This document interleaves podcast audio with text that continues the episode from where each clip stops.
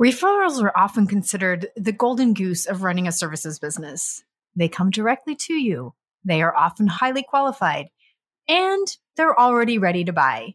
This allows you to grow your business while spending most of your time with the clients you do have without having to work a specific business development plan. There are some organizations that claim they're 100% referral grown. And while that may be true and great for them, it's generally not recommended as a strategy to rely on. After all, you can't control when referrals happen. That's not to say you shouldn't accept referrals. You definitely should. Just don't rely solely on them. And as you look to build your referral networks, clients are the best place to start. You can make it easy, compelling, and even fun for them to refer you. When you're purposeful about it, you'll greatly increase the odds that they will, and then you can count on referrals to represent a significant portion of your growth. That's what today's SpinSucks podcast is all about how to make referring business to you fun for your clients and how to make you not feel gross about asking. If you're a communications pro who works hard, doesn't compromise quality, and gets the job done, welcome home. We'll share our tips, tricks, and stories, and together we will change the face of PR. Spin sucks, but we don't. With the Spin Sucks podcast, here's Gini Dietrich. Welcome back, everyone. Let's jump right in with dispelling a little myth about asking for referrals. It's actually not an imposition. Truly, it often feels like an imposition, but think about it from the perspective of you loving a product or service. Don't you want to and often do tell the world, the entire world, shout it from the rooftops? The same goes for your clients. They want to send you clients because it makes them look good too.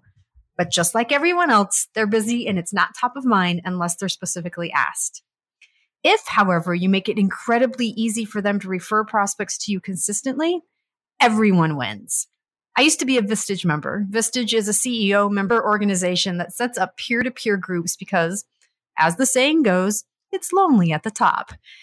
But when you can network, brainstorm, and workshop with your peers, you quickly learn everyone has the exact same issues and challenges, and it's far easier to work through them as a team versus on your own. Part of the Vistage experience is each group has a chair or a leader of sorts. This person is paid by Vistage, and their job is to herd uh, what I would say type A entrepreneurial cats, so to speak. You get a monthly one on one meeting with your chair to discuss things you may not want to bring to your group. In the beginning, my chair would come to our one to one meetings and at the end of each meeting ask me if I could refer anyone to him. My mind would go completely blank every time. Of course, I know other entrepreneurs, but every time he asked, it was like I had no friends at all, let alone those who are also entrepreneurs. So he changed his tact. Every month, he would go through my LinkedIn contacts and make a list of three to five people who would make great prospects for him. He would present that list to me at the end of our meetings, and that made it significantly easier for me to say, Oh, yeah, you're right. My friend James is totally a great fit for this group. Duh. So let go of any fears about asking your clients if they can help you grow your business it's actually in their best interest that you continue to grow too, so that you're around to continue to service their business. So let's talk strategy next. Let's talk about how to ask for referrals. There are a few things you can do to make getting referrals easier. A lot of organizations say something standard such as, Do you know anyone who could benefit from working with us? I guess it's better than doing nothing, but I'm willing to bet most people will go blank, like I did when my Vistage chair asked when you get that question. You know who you want to work with. You know what kind of projects you want to take on. You know what your team has the bandwidth and ability to do. All of that should inform your ask. You'll be much more likely to get a good referral if your client knows exactly the kind of person they should send your way. It will go poorly for both of you if they send lead after lead who are terrible fits. To boot, if they're uncertain about the kind of new business that will help you, they'll err on the side of, well, not telling anyone about you. So instead of that, try something such as, you know, we really enjoy working with you and we'd love to work with organizations that have similar needs. I know that you're a member of, and then insert industry organization, chamber, networking group, whatever it happens to be, and say, if during your meeting next week, anyone mentions they're considering hiring a PR firm or they're unhappy with their current PR firm, would you do me the huge honor of making an introduction? So you make it really easy for them. You made it clear about the type of company and the type of service you'd like to work on. This works with specific projects, or if you're like my Vistage chair, specific organizations and people too. It's not that hard. Sure, it takes some research and a bit of elbow grease on your part, but it's far easier than, say, hiring a firm to cold call a list for you. Been there, done that, doesn't work. There are, however, good times and bad times to ask for referrals. This is probably a bit of a duh, Gini moment, but bear with me. The best times to ask your clients for referrals are when you've hit major milestones. For instance, we start every client relationship with a two day strategy session. With the exception of one time when I gave a client's money back to him about halfway through the first day, every client is ecstatic at the end of that session. That is a great time to ask for referrals. When you hit other major milestones or you have a few months of great work under your belt or you just got them a big win, also great times to ask for referrals. You don't want to constantly bombard your customers with request after request after request for new business. You'll exhaust them and they'll end up feeling like they're your unpaid salesperson. Not a good place to be, right? Time your request for referrals to coincide with when they've just had a great experience with you or when you know they're going to a meeting or a conference where your prospects also hang out. Though it's not necessary, if you have a referral program or a referral fee, the best time to tell your clients about it is during your onboarding process. We used to have a client who built oxidizers. Not a sexy business by any stretch of the imagination, but they were really savvy about their referral asking process.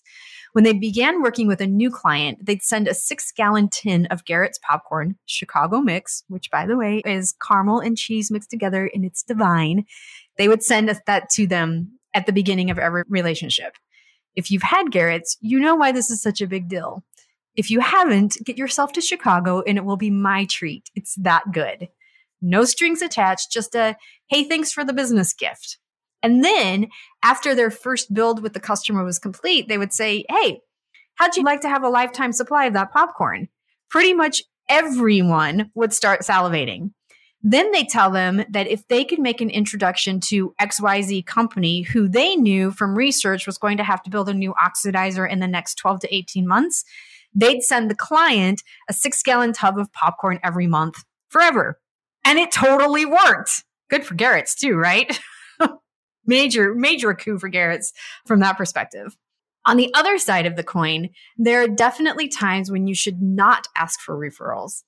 These are mostly common sense, but as we like to joke, common sense isn't so common.